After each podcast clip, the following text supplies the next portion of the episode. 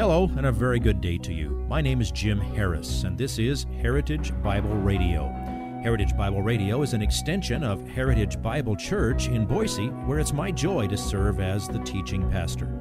Every day, we devote our radio time to studying a portion of the Word of God so you can know Him better through Jesus Christ and serve Him better through your local church. This week on Heritage Bible Radio, after a short delay, we continue with our study of the book of Jude. This week's study is found in Jude verses 8 through 13, which deals with certain men that have crept into the church to its detriment.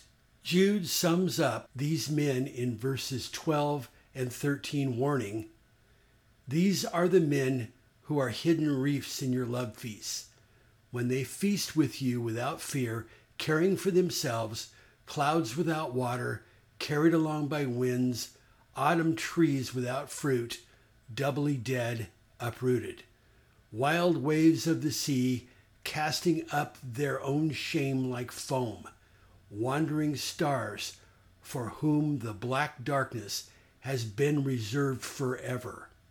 Please listen to Pastor Harris as he delivers today's portion of this week's message entitled Hidden Reefs. I invite you to take your Bible, please, and come with me to the book of Jude which is in our English Bibles strategically placed to let us know that throughout the age in which we live, there is a constant spiritual battle going on.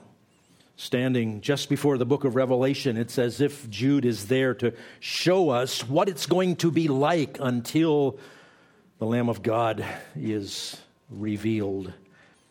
Christ in this age is building his church, and wherever he does his work, Satan seeks to discredit it, to undermine it, to sully its reputation, and to try to discourage those whom Jesus saves. Satan works primarily through spreading false doctrine and by infiltrating every place that there is a fellowship of God's people in a manifestation of his church in any locale. Jesus, I'm sorry, Jude, rather, stands tall to help us be strong for the battle and to remain faithful until we are with Christ.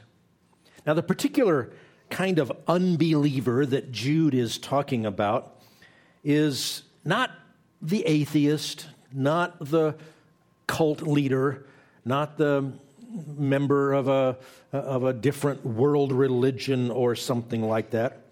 No, he's talking about the person who doesn't mind associating with the church, who is willing to openly profess to believe in Christ, and is therefore difficult, sometimes impossible, to distinguish from a Christian.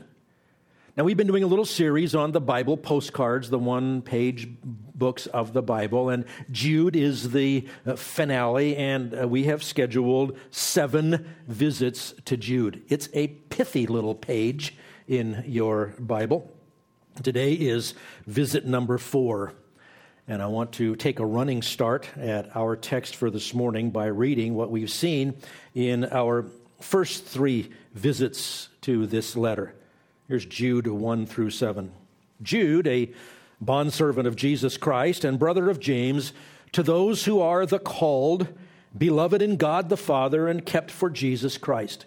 May mercy and peace and love be multiplied to you. Beloved, while I was making every effort to write you about our common salvation, I felt the necessity to write to you appealing that you contend earnestly for the faith which was once for all handed down to the saints. For certain persons have crept in unnoticed, those who were long beforehand marked out for this condemnation, ungodly persons who turn the grace of our God into licentiousness and deny our only Master and Lord, Jesus Christ. Now I desire to remind you, though you know all things once for all, that the Lord, after saving a people out of the land of Egypt, subsequently destroyed those who did not believe. And angels who did not keep their own domain, but abandoned their proper abode. He has kept in eternal bonds under darkness for the judgment of the great day, just as Sodom and Gomorrah and the cities around them, since they, in the same way as these, indulged in gross immorality and went after strange flesh, are exhibited as an example in undergoing the punishment of eternal life. The first words of our passage for today in verse 8 are, Yet in the same way. In other words, there's a connection here. Those horrible examples of, uh, of God's righteous judgment on wicked men and wicked angels, even um, set the pattern. And we're to understand that pattern, so we recognize it, and so we make sure that we are not in that pattern. So we're going to dive back into our text, and uh, soon you'll see why our title is hidden reefs. We're going to look at verses 8 through 13. Hidden reefs in your love feast. We will see old sins with new techniques in verses 8 through 10, and then woe to them in verses 11 through 13. So start with verse 8 old sins, new techniques. Yet in the same way, these men, what men? The ones who have crept in unnoticed, the infiltrators, also by dreaming defile the flesh and reject authority and revile angelic majesties. So, in the same way, makes the connection. There's a comparison between the examples he just used that we saw last week and the spiritual counterfeits, counterfeits that Jude was writing about in the first century, which uh, continue to this day. So, to apply the passage, notice in verse 7 there was in the same way. There it's, in the Greek, it's an adjective. In verse 8, it's an adverb, in the same way. A direct connection between the false teachers in the first century of the New Testament era, the perversions of Sodom and Gomorrah, the perversions of the sons of God from Genesis 6, and the judgment of God on his own people. The point is that the same God who destroyed Sodom and Gomorrah, the same God who imprisoned rebellious angels forever, the same God that kept an entire generation from seeing the promised land, is the God with whom we have to do. The same activities and attitudes performed today will reap the same judgment from God. Don't be fooled. Be on the alert. Don't be calloused or numbed to it and don't be naive. Now comes before us a, a string of vivid descriptions of the false teachers. I've had the same experience twice when translating parts of the New Testament. I did just great going through First Peter, and I got into Second Peter, and I was loving it all. And I got through chapter one of Second Peter, and then I got to chapter two of Second Peter, which is quite parallel to Jude because Peter was predicting it, and Jude said, uh, It's here. And I was translating this, and I, I, was kind of feeling good about myself. You know, I can, I can pretty much sight read this stuff. I hit that chapter, and I thought, What's that word? What's that word? What's that word? Both Peter and Jude, to describe these false teachers, stretched and strained their vocabulary and pulled some words out that occur nowhere else in the Bible. They were exercised about this. Well, notice what he says. In the same way, these men, by dreaming, that's the first description of them. That means that they imagine things to be true that are not. They take the real for the unreal and the unreal for the real. Or to use Isaiah's terminology from Isaiah 5, they call evil good and good evil. And what they think is revelation from God is not. You know, false teachers almost always claim to have some kind of special information from God that nobody else has. They might say it came by dreams or by visions or automatic writing. That's where a, a, demon takes over a person and writes things that usually become religious bestsellers because they're lies. Or mystical impressions. God just told me this was so. And even some cases, um, drug use induces alleged revelation from God. Well, what they actually do following their dreams is they defile the flesh, the next description of them. False doctrine always goes hand in hand with bad practice. And once you turn from God's word, moral restraints tend to drop by the wayside quite quickly.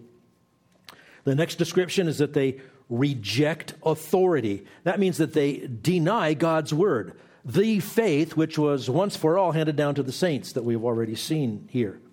And then he says they revile angelic authorities or revile angelic majesties. You'll see different translations of that in different, um, different renderings of that word in different English translations. That's more difficult to understand. The truth is, the word angelic, the Greek word angelic isn't in this passage. The Greek word authorities isn't in this passage. The Greek word majesties isn't in this passage. It's literally glories. And it's used in a very unusual way for the word glory, um, or glorious ones, you might say. It, it's almost certainly a, a reference to angels.